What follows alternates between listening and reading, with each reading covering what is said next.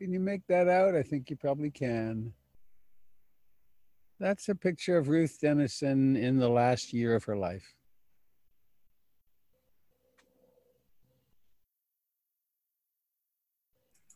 I'm not seeing the picture, Robert. You're not? Am I the only one? No, I saw it. I saw it. Is it not still there? I saw. it. I saw it. I saw it. It was, it was an apparition. Only those worthy of the apparition get to see it. I see. Okay. Hey, Well, I'm really lucky then. Curious. I was just moved sitting here thinking of. I have this question whenever it's time to give a Dharma talk. What shall I talk about? What's what's worthy of the time and energy and and um, it's it's such a in, in a certain way it's such a responsible role to sit here and have you devoting time, energy, attention. And uh, so hopefully a dharma talk is really useful. And uh, then the thought of ruth came in and my gratitude to her and she would be so proud of us at pimc and everything that we're doing that we really are her dharma kids and we've um, you know way back in 2000 she handed me the first check for uh, ten thousand dollars and said, "Here, start a dharma, start a center." And I said, "Ack, I don't know what to do." And she said, "Well, you'll figure it out, and uh, other people will help you." And Hmm. And we'd been in relationships since nineteen eighty-one, I guess, Ruth and I. And uh, it was such a privilege to have that relationship with her and in a certain way a responsibility to keep the teachings going. And i remembered i mean i had countless in moments of that's not count, true. They were they were finite and they ended um, but one thing i think of sometimes when it comes to dharma talks is after she'd given a talk at Breitenbush one time i went in to see her that evening. And she, and she said do you think that was okay this evening darling? Did i do you think do you think i you know i was talking i forget what she was talking about but but she was concerned that maybe she hadn't done it clearly enough or something. And so that's that's something that comes to my my heart sometimes is i really want it to be helpful so i invoke the presence of ruth denison and her uh, inimitable style she was a force to be reckoned with most of you probably don't know that on the morning of 9 11, at four o'clock or five o'clock in the morning, she got a phone call saying, uh, Your request to change your flight from today till Thursday is possible. You now have a first class seat on Thursday. She was on the manifest. She was scheduled to be on the second plane that went into the towers. It was a very impactful um, thing for her. It was such a close call. Sometimes in a moment of humor, I, I imagine what it would have been like. It would not have gone well, of course, but, but for her to be encountering the, the crazed men on that plane and saying, "Darling, you can't do this. It's not right." All right, so to the topic of living this paradox of being a separate being and also being something else.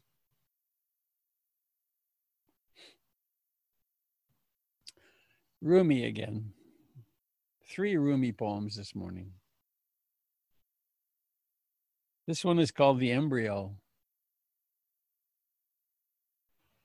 Little by little, wean yourself. This is the gist of what I have to say. From an embryo whose nourishment comes in the blood, move to an infant drinking milk, to a child on solid food, to a searcher after wisdom, to a hunter of more invisible game. Isn't that an amazing progression? Little by little, wean yourself. This is the gist of what I have to say. From an embryo whose nourishment comes in the blood, move to an infant drinking milk. to a child on solid food, to a searcher after wisdom, to a hunter of more invisible game. Think how it is to have a conversation with an embryo. You might say, the world outside is vast and intricate. There are wheat fields and mountain passes and orchards in blossom. At night, there are millions of galaxies, and in sunlight, the beauty of friends dancing at a wedding. You ask the embryo why he or she stays cooped up in the dark with eyes closed. Listen to the answer. There is no other world. I only know what I've already experienced. You must be hallucinating. Think how it is to have a conversation with an embryo. You might say, The world outside is vast and intricate. There are wheat fields and mountain passes and orchards in blossom. At night, there are millions of galaxies. And in sunlight, the beauty of friends dancing at a wedding. You ask the embryo why she or he stays cooped up in the dark with eyes closed. Listen to the answer. There is no other world. I only know what I've already experienced. You must be hallucinating. And then, from a very different angle,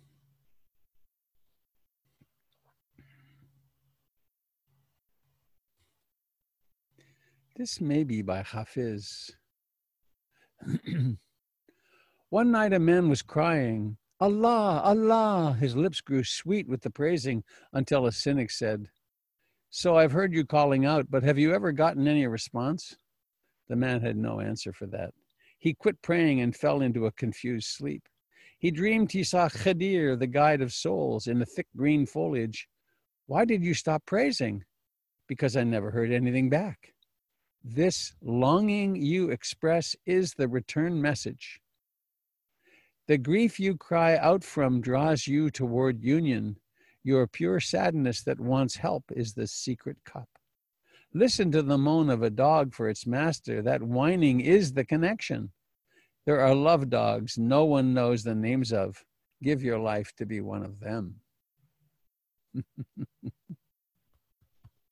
the grief you cry out from draws you toward union. Your pure sadness that wants help is the secret cup. Listen to the moan of a dog for its master. That whining is the connection. There are love dogs no one knows the names of. Give your life to be one of them.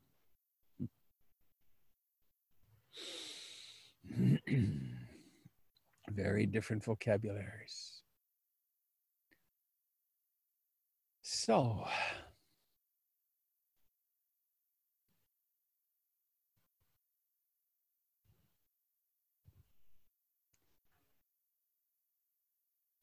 this is a really interesting and unusual time.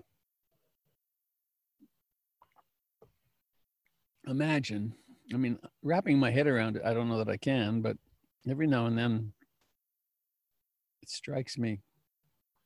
This is a global phenomenon, it's a global pandemic.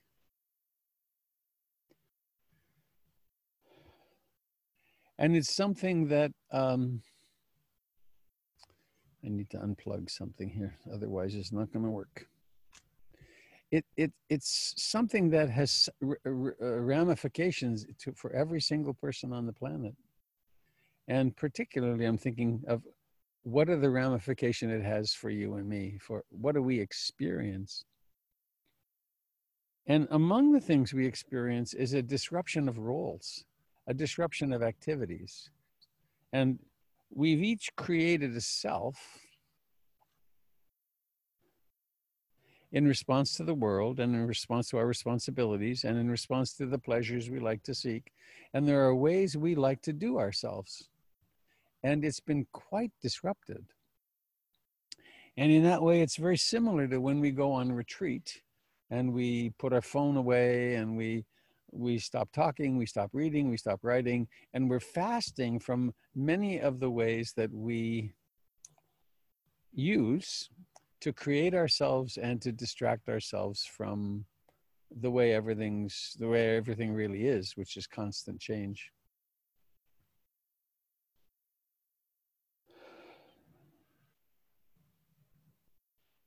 And it, it's that is why this is such a perfect time for spiritual practice because we're really being challenged to wake up to that which we really are. And there's a story that I tell with some frequency. Many of you have probably heard it. It's it's our story. It's our shared story. And a brief form of it goes like this. 14.2 billion years ago something happened which was even bigger than coronavirus. It was the great flash, the great and it's one thing to talk about that, but another, can you imagine that? We can't imagine it. It was so monumental. Out of nothing came everything. It's the great creation myth. And then galaxies formed and planets formed and galaxies crashed into each other and planets disappeared. And then this little planet formed and then life began on this little planet and then evolution took place and then there were dinosaurs and then there was a it appears to have been a humongous object from space came in and killed all the dinosaurs. Boom in a, in a few seconds. A few hours i guess it would have taken.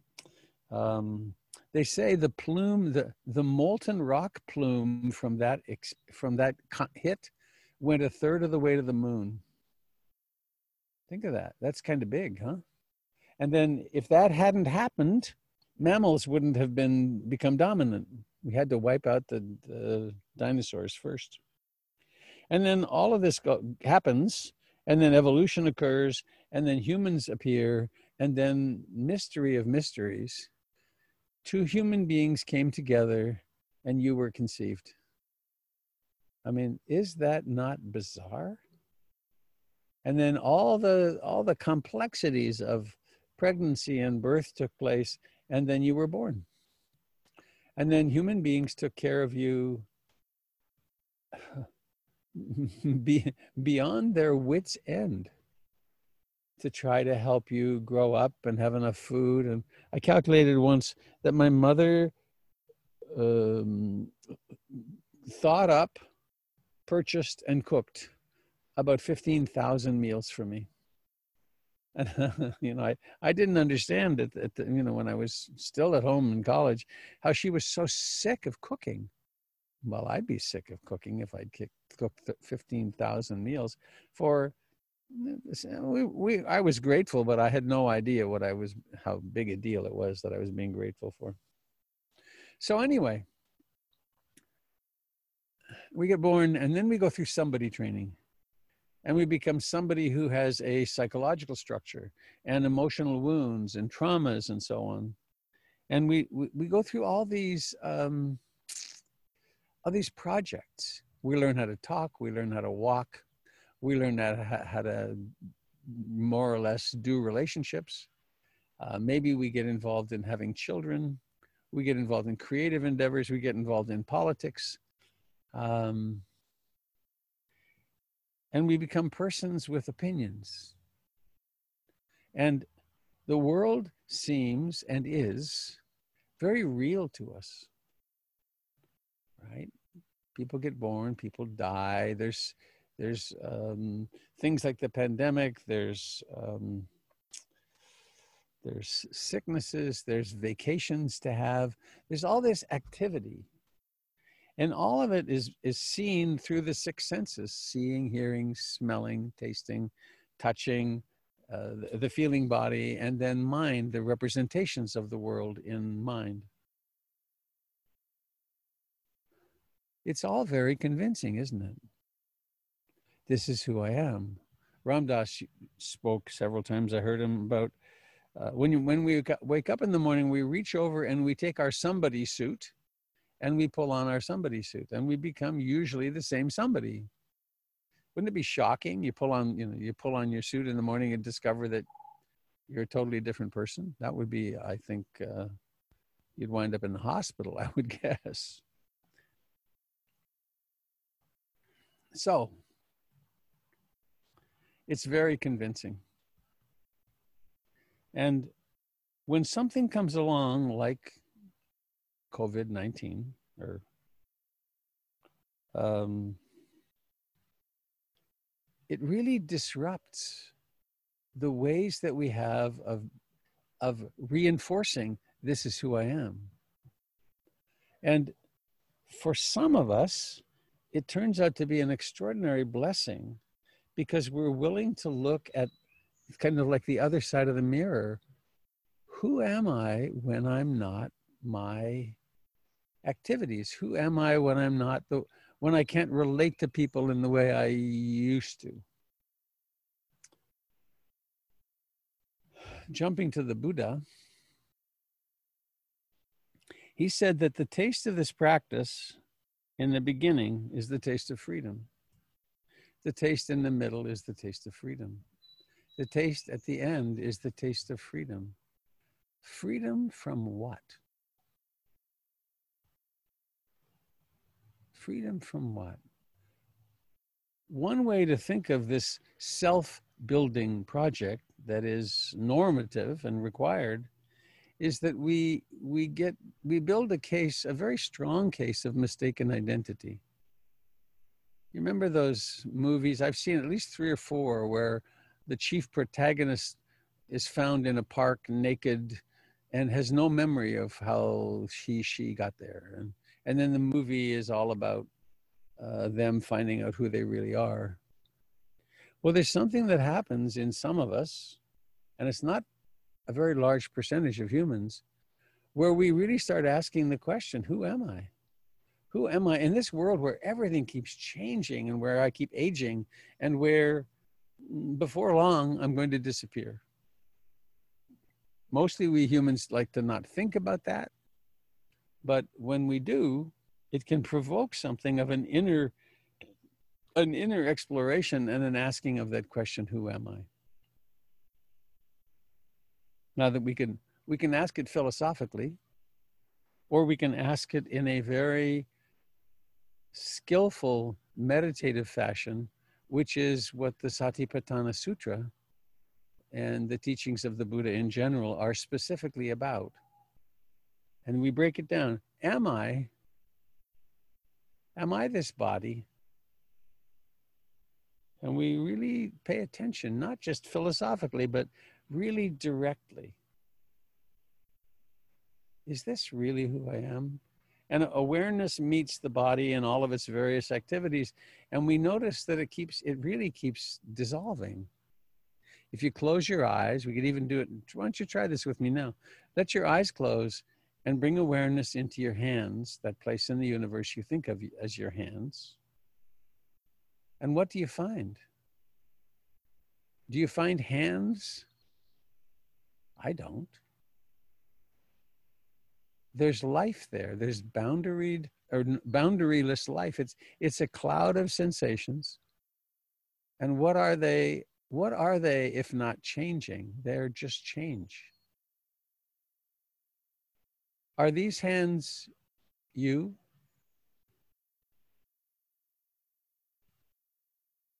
Or are they an experience? And what about that which is aware of these hands?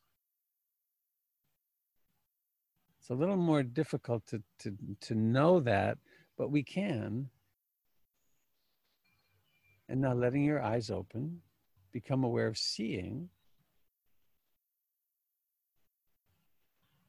Maybe let's let's do this. Let's lift the hands up and look at the hands. Now, colloquially, commonly, we would say, ah, these are my hands. I recognize them. They have my rings on them. What if they were gone? Are you still here? You're not your hands. And we can do this with the entirety of the body. So, who are we? The sense doors encounter objects the eye with visual objects, the ear with auditory objects, and so on. And consciousness arises, and liking and disliking happens. And if you watch that all day, it changes just every second. There's liking and disliking almost. And then there's the mental formations. And I'd, I'd like to dwell in here a little bit today.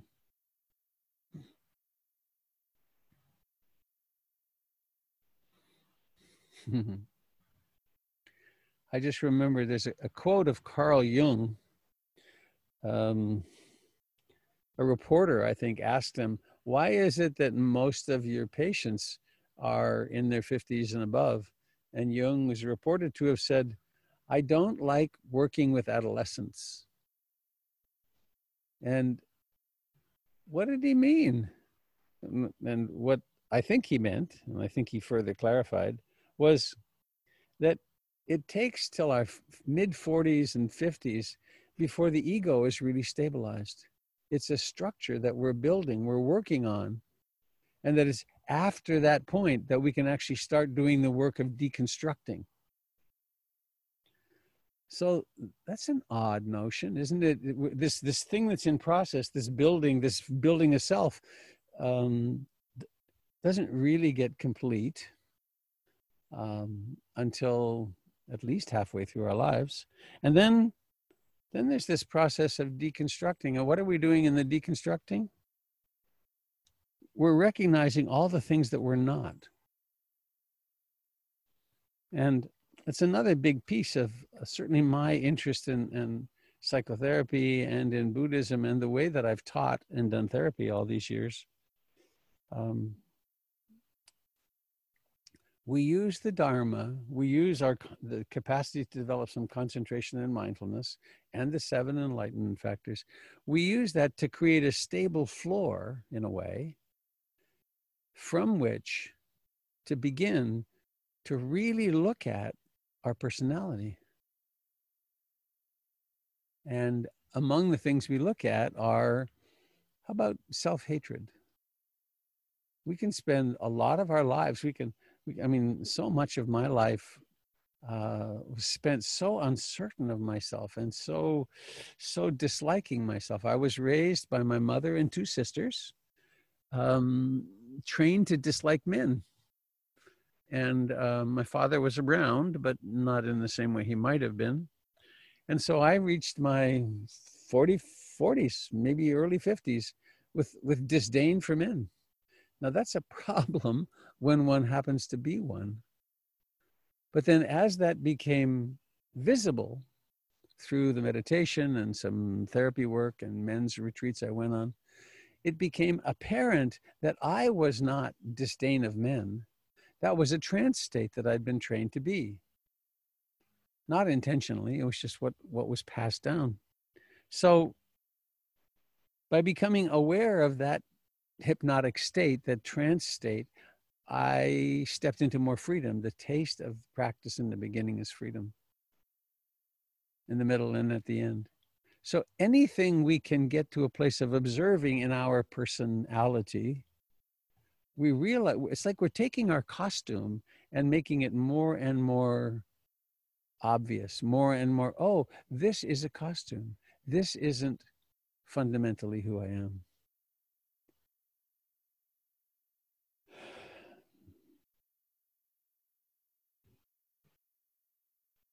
Now, the direction this is leading, of course, is to the direction that that poem with the embryos pointed to.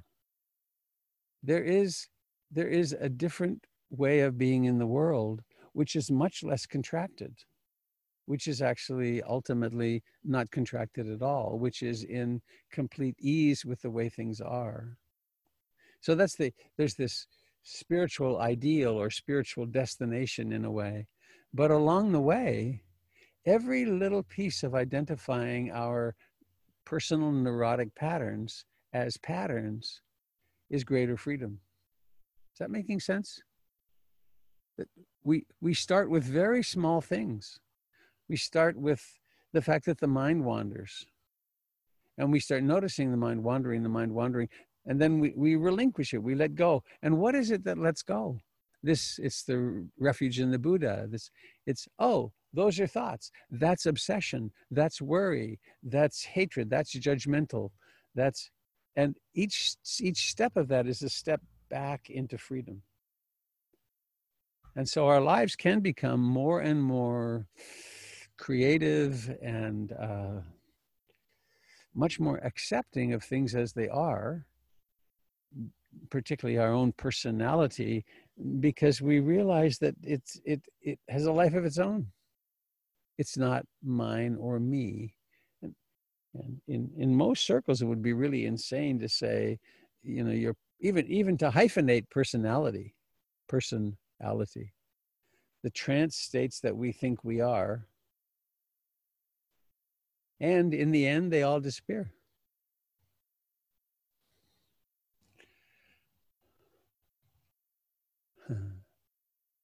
One more thread I want to pick up.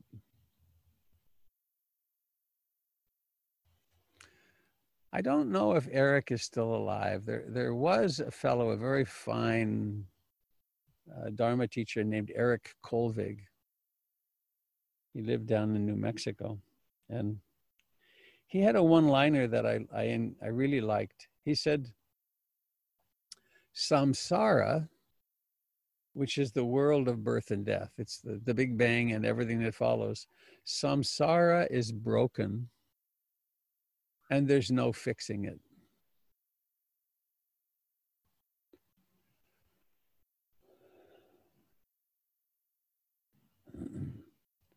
There's something I want to say here. I guess it's it's it's a reflection on my own life. I can stay really busy. I have more emails than I can deal with. I have household projects. I have, there's, there's always projects. Uh, and to do those projects requires forming into self. And there's a certain tension involved in that.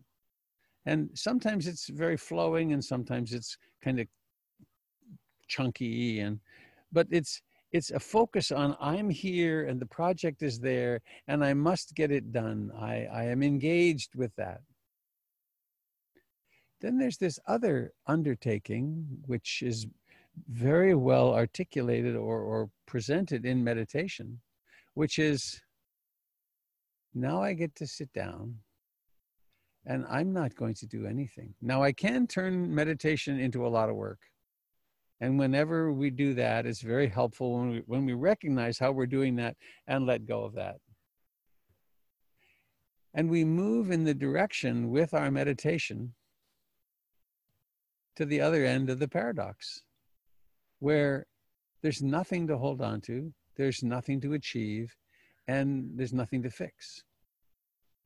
And some of the endeavors that we can get involved in, I'm, i was thinking this morning while I was sitting for a while that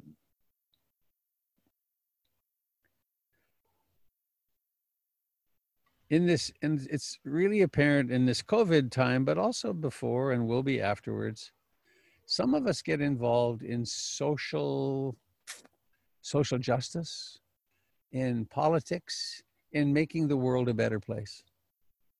And that's a really worthy undertaking and it's hopeless. Right? We can do we, we can make and we can have some big wins and we can we can make things a little better, but it's always, always going to fall apart because that's its nature. And that's unpalatable to some people, but I was really committed in my 20s and 30s, I think, uh, that I was in the generation that was going to save the world.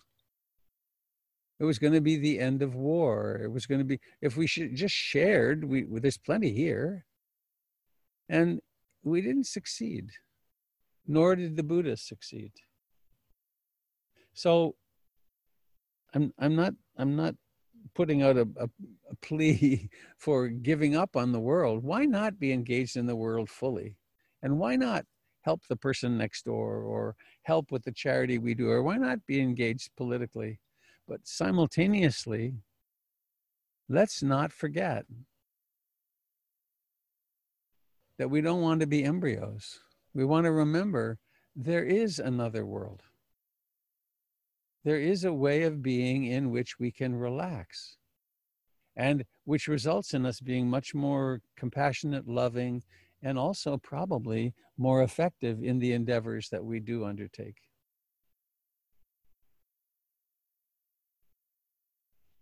And the, the shift to that relinquishment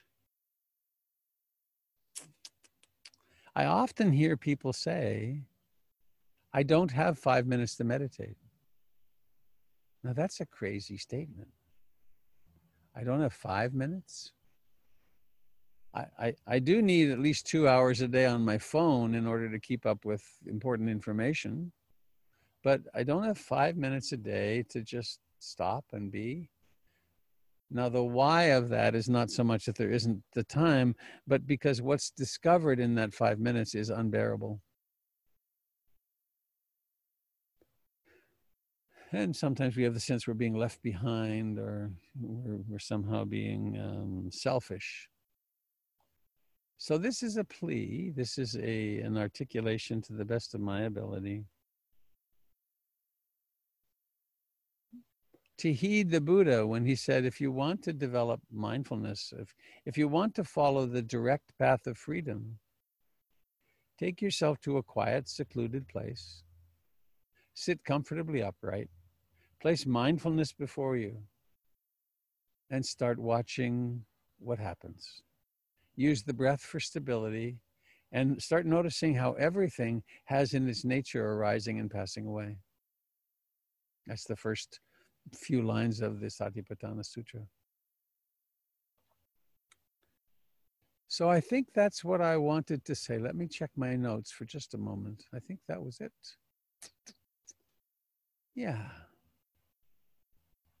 Let me repeat that poem I started with because it's such a great fit for this. Hang on. Rumi.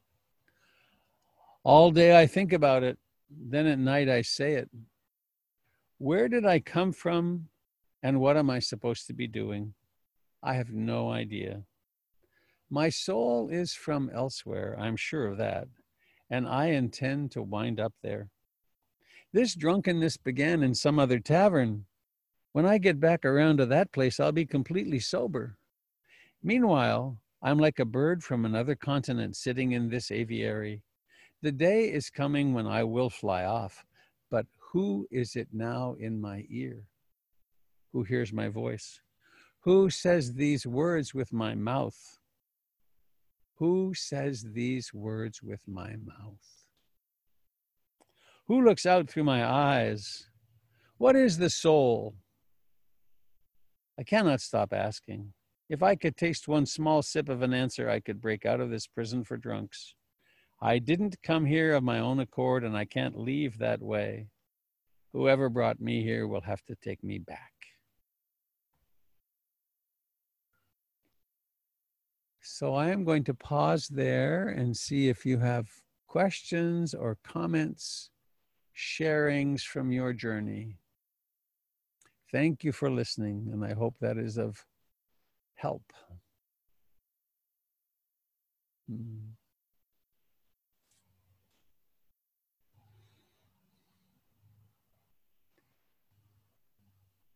So I think my computer is such that I would hear you if you are,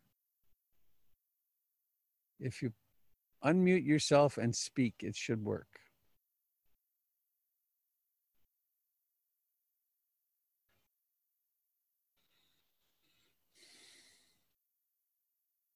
Robert, it's Pamela. Hello, Miss Pamela. That talk was so mm, impactful for me. I'm going to want to listen to it again. Um, my mouth was opened a few times, just sort of, it, it, it just rang for me. Mm. So, um, so I don't have a lot to say about it yet, but um, it really struck home. And the what you said about um, efforts at social justice will always fail, and they're still worth doing. Yeah. um, it was very liberating. Mm-hmm. So, thank Well, you. You know, it doesn't fail. Hmm, I feel teary. It doesn't fail for the little girl who gets to have dinner tonight because of my actions or your actions. Right. It's totally successful for her. But there's always another little girl. Mhm. And then the program collapses. You know, it's it's it's worthy worthy to do, but w- we never get there. Right. Yeah. Yeah. Thank you. Mm. Hello, Robert. Can you hear me? Frank, hello. Hi, have you been here the whole time? Yes, I have. Oh, how nice. So uh, I found that uh, sentence very strong too. Samsara is broken and there's no fixing it. Yeah. And, uh, I find it uh, a very good reminder. I mean, it's a bit similar to saying that dukkha is part of life, but it says it in a different way. Uh-huh. And uh, for me, it takes, it, I find it a relief to hear this, to be reminded of this. And it doesn't weaken my efforts to help or act compassionately, but it takes out the guilt factor. You know, it's nobody's fault in a way. And uh, we can contribute to the better and uh, we will never come to an end, not in this lifetime. So, in a way, uh, you know, it, it, takes away the bitter side of uh, that we will not experience a perfect world in this lifetime. So, thank you. For me, it was a very good reminder. How are things in Germany? Well, quite uh, good in uh, at the moment. We have uh, we have we are in a phase now where the lockdown period since uh, two weeks uh, is opened again. So Ah. restaurants are open again. Uh, people have can sit together and eat, um, keeping a distance, you know, of six feet or so but uh, the social life is somehow coming back and uh, that's a very good very big relief for everybody we are allowed to visit relatives in uh, hospitals again and uh, personally being a massage therapist i am allowed to treat patients again Oh, cool. i have to wear a mask Uh-huh. but uh, that's okay. So these are just some small examples to say that uh, there is a way out of a lockdown. It will come. hmm Thank you. We're tiptoeing toward that. We're galloping in some states, but in or in Multnomah County, we're tiptoeing toward it. Thanks. Please give Kali my love. Good, good morning, Robert. Hi, Where are you? Oh, there you are. Hi. hi. Good morning. Thank you so much. Um, I mean, that was just like such a very uh, wonderful uh, reflection on this stuff that's hard to really um, put into words. I, I really appreciate it. Um, one thing that came up for me was, yeah, I, I understand the do-gooder uh, mentality, you know, and um, I was in a helping profession for many years, uh, and I get exactly what you're saying. And then I thought to myself, well, you know, doing something for someone else actually, uh, if if it's energy you have to give, um, it actually, I, I don't know. This is maybe a question as well. I'll just put it out there. hmm Um, that it warms my heart, you know. And so, uh, as far as having value in the world, I think um, the warming of my heart might be a good um, purpose in some ways. I, you know, um, but no, I get it. The there's a something good about it, but then it's also futile as well. You know. So anyway, there you go. You know, there's one there's one shorthand that one hears sometimes that the, the task is to, to be as compassionate and generous and effective as we can without being attached to the results. Yes. Yes. Because it, it's so good for us to be compassionate and generous and to work for the well-being of all because it, it takes us into more of our natural state which is interconnected Okay, very, very nice. Thank you very much. thank you thanks for being here so regularly Thank you. Hi, Robert. gary It's me, Gary. Hi. um, so you started with uh, showing a picture of Ruth, yeah and then and then you had that that wonderful line about samsara, and then Frank came on, and we got to hear his wonderful German accent. I have a request. Can Frank please say the line that that you imitate that uh, Ruth said about uh, a leak in the canoe?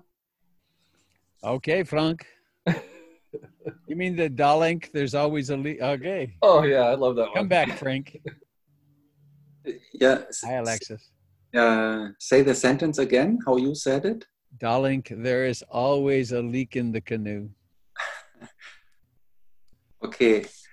And you want to hear it in, in, in her uh, mother's language now, huh? So that would mean, uh, mein Liebchen, da ist immer ein Loch im Eimer. and in english with your lovely accent Yeah, right. That would translate, uh, darling, every butter, every every bucket has a hole. oh cool We have the bucket Yeah. instead of the canoe as the image. cool was that satisfactory uh Uh, can you tell by my smile? I, I loved it. thank you, thank you. Hi, Robert. Danny, outdoors. How lovely. Outdoors. Hey, I was just sitting here and I was struck with um, gratitude and um, love, and uh, just by the fact that this beautiful talk. And four or five months ago, you were in a hospital having your brain operated on. And I just went, wow, this is just amazing. Yeah. That this this impermanence and the gratitude that this is happening Yeah. and just the the small miracle there that um you know that that recovery and that amazing thing. So i'm just wanted to express the gratitude for that and love and uh, that that you're back with us. I was just struck with it today so i wanted to share that with you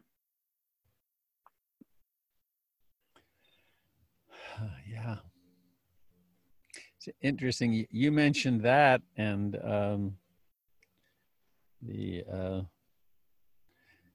my mind went to Vivek Deshmukh, my neurosurgeon, Hmm. who I cannot mention without getting teary. Hmm. In he was he is such an exquisite, loving, beautiful human being, and who spent his life developing the capacity to cut a three inch hole in my forehead and then to i mean what a what an incredible gift. Yeah.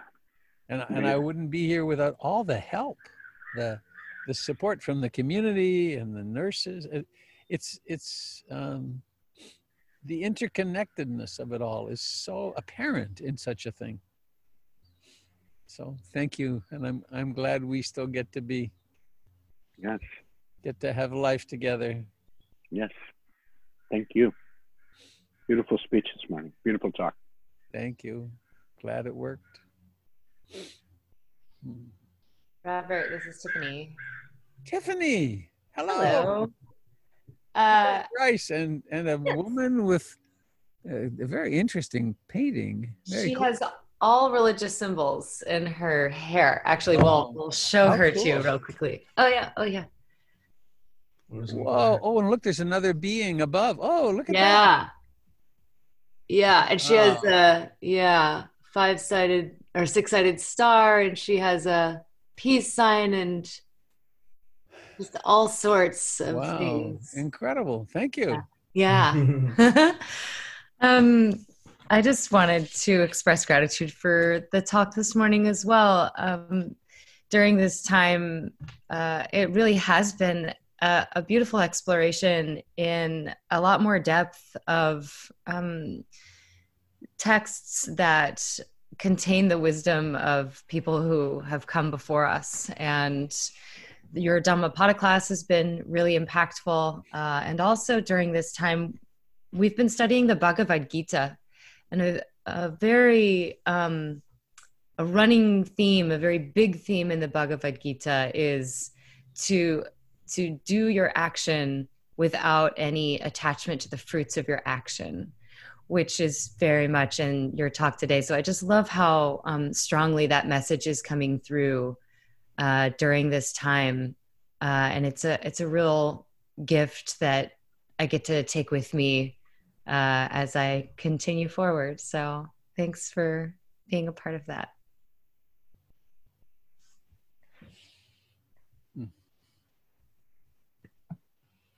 Robert, I have a question. This is Mary. Hello, Mary. Hi. Um, I loved your talk too, and I I think it's um, it's kind of funny that that you started with your exchange with Ruth, um, and you know here we are all. I think every one of us wanting to tell you how wonderful it was because it was so rich. Um, but my question, I have, uh, I'm I'm teaching a, uh, a class of uh, of young of young adults in their early 30s, and um, I think you know they have some curiosity about mindfulness, but I'm kind of feeling like they're not really um, biting the hook. Like they're not really, they're not going to go off and become meditators. And um, I was so interested in what you said about how we spend so much of our life, um, you know, up to a, a certain age, sort of creating and stabilizing our ego. And then once we've established that, we can, you know, start to really look at it and take it apart and so forth, um, which I really kind of recognize in my own life, even though mm-hmm. I had been drawn to meditation um, you know decades before that mm-hmm. so i'm just wondering like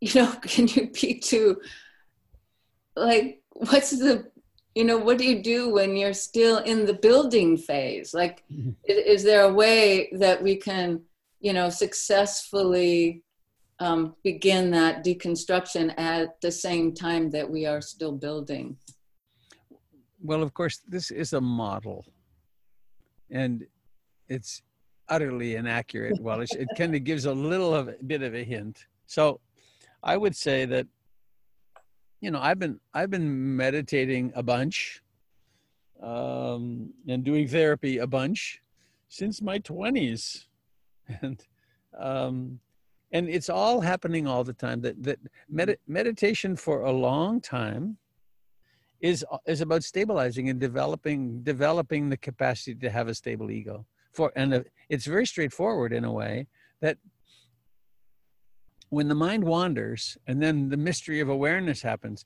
and then there's the effort made to come back to the breath. And then we learn over time how to suppress the hindrances. That's developing ego strength.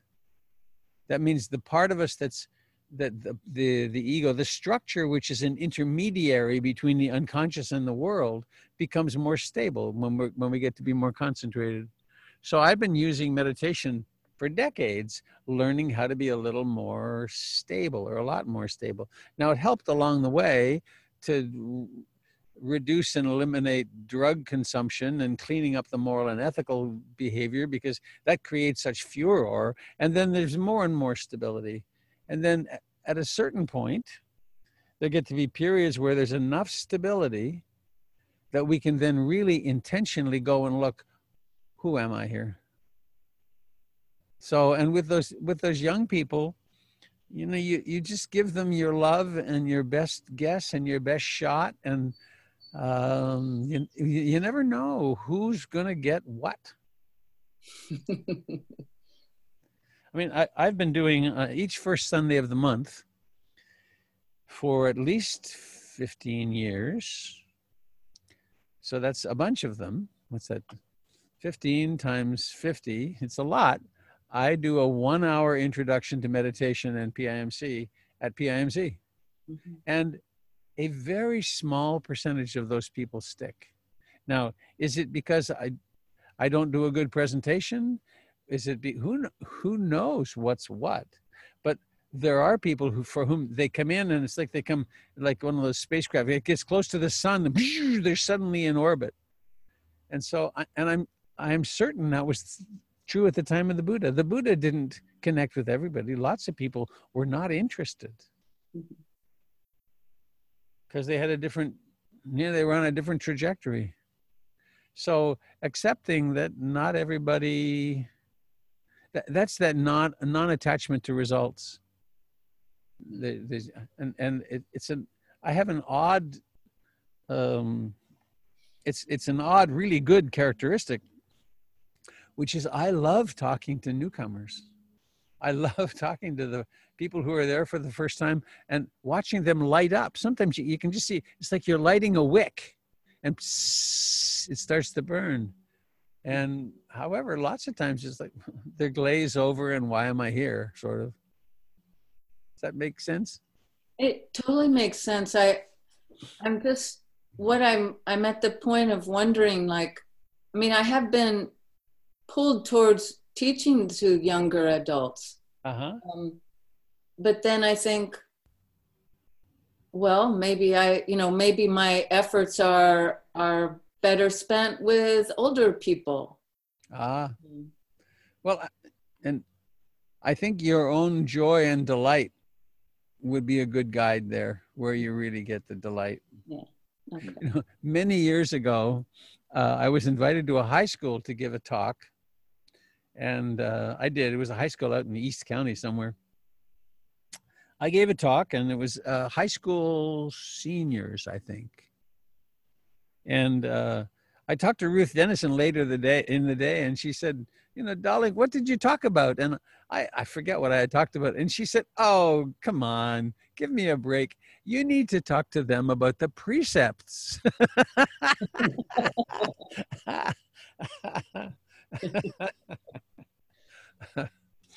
so.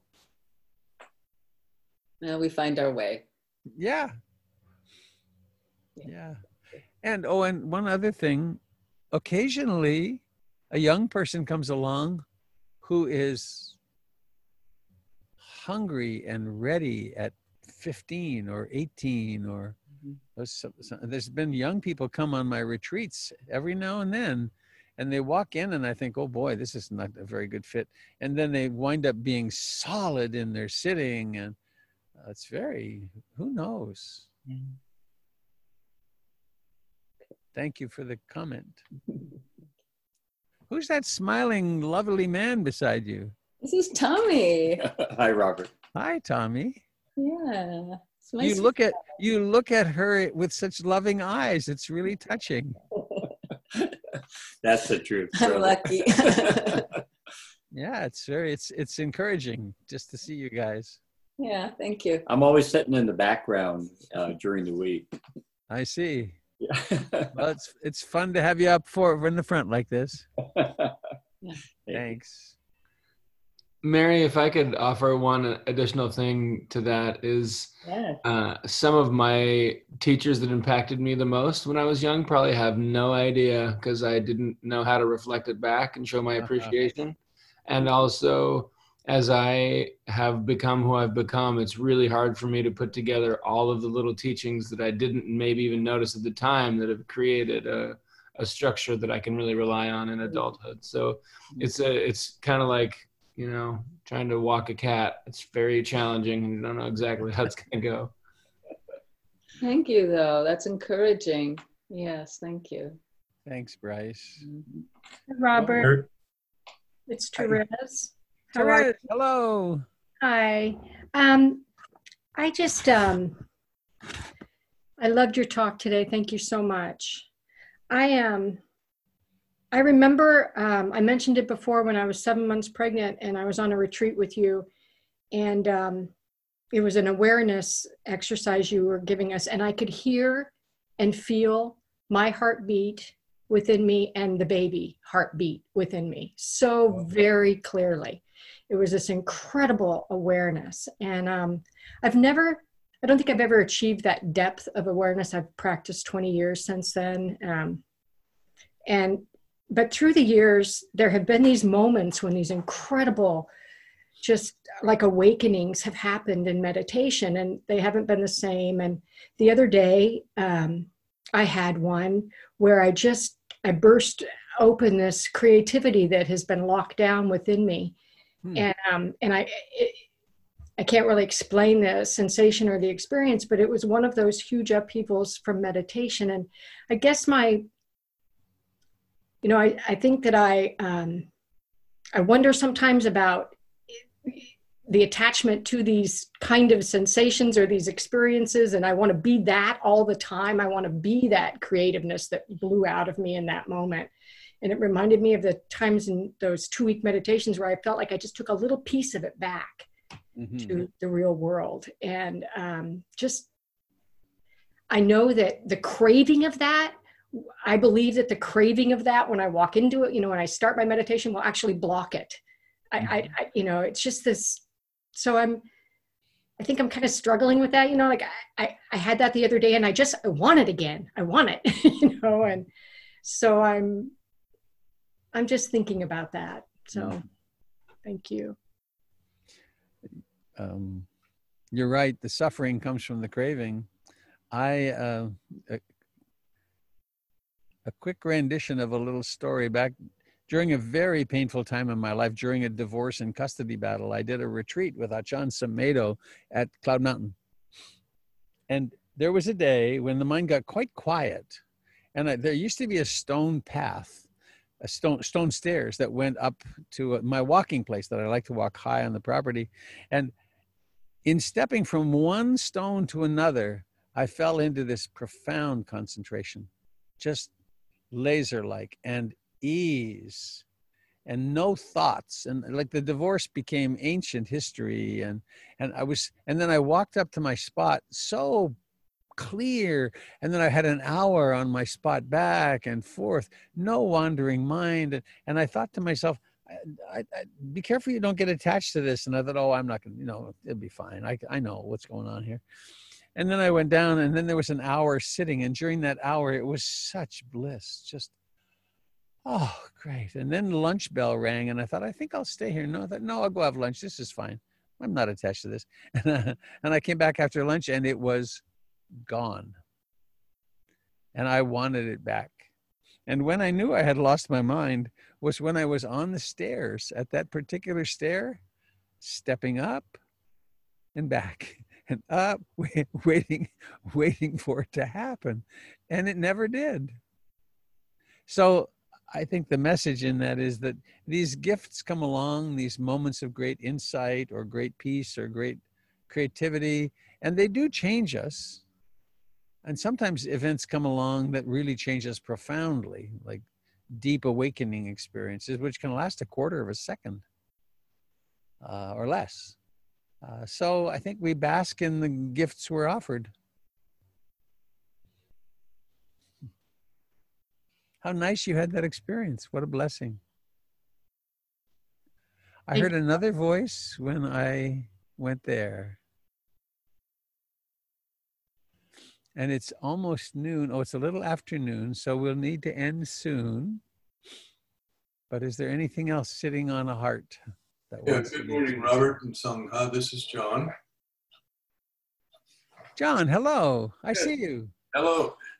Uh, just wonderful, you know, like a waterfall coming over me, just overwhelming in terms of everything that you said. Very complex. And the thing, there's so much to take away from that. But one of the things that struck me was that I found a couple of times uh, in recent weeks where I was able to step out of that personality as you describe it, and just move towards the other person in a in a in a, a, a, mindful, caring way, and. Um, but I was I was also at the same time, uh, you know, being clear about my boundaries, and and I was not accusing or any of those other sorts of things that we do or placing blame, etc. Then playing the blame and shame game, but uh, I'm very clear about what my boundaries were, and I was willing. I was not involved in the outcome. It was just this is the way it, I see it has to be. Mm-hmm. And uh, I get a, a message from uh, this this fellow I was working with, and he came up with an entirely different solution to the problem, which was quite satisfactory for me, quite a satisfactory for him. Huh. And it was just, uh, you know, I, I had to get out of my own way in order to let that happen, in order to, to, to so we could both kind come to that place. So, and, and that happens, I see that happening with a little more frequency. Cool.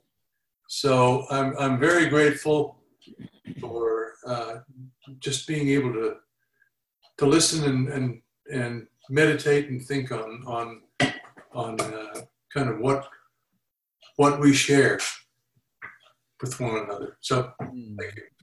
Thank you for sharing that. Lovely.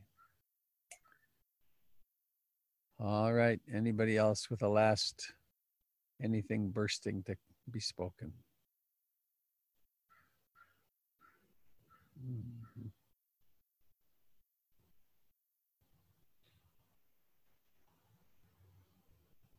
Hmm. Well, let's end with that lovely Sufi practice 101 beautiful names of God in Islam. One of them is Ya Shakur. And the translation means how exquisitely the divine is manifesting to me in this moment as you. How exquisitely the one, the mystery, is manifesting to me in this moment as you. It has both edges, both sides of the paradox in it, doesn't it? It's the it's the recognition of the mystery and then also the manifestation as you. So it's done by putting the hands to the heart. And then three times we will say Ya Shakur with that thought in mind. And you might pick a person. So it's quite particular. Interestingly, even if you do it online like this and you don't know the person, your relationship to them will always be different in the future. It's so cool. so, hands to the heart. Well, let me get let me get it uh, mute, unmuted for all, so we hear everybody. Unmute all. Here we are. Put them on. Rid of this so I can see you. On muted. Or Ya Shakur. Shakur. Ya Shakur. Ya Shakur. Ooh, let's do it three more times. Ya Ya Uh, Shakur. Ya Shakur. Ya Shakur. Ya Shakur. Ya Shakur. Please have a lovely Ya day and weekend, and I look forward to seeing those of you who come tomorrow morning. Thank you, Robert. Thank you. Thank you. Thanks for coming. Thank you, Billy. Thank you. Bye. All right, let's see. Do you know how to Bye, Frank. Yeah. Okay. Goodbye, Frank. Bye. Bye bye. Namaste, Frank. Bye, Sherry. There's Misty.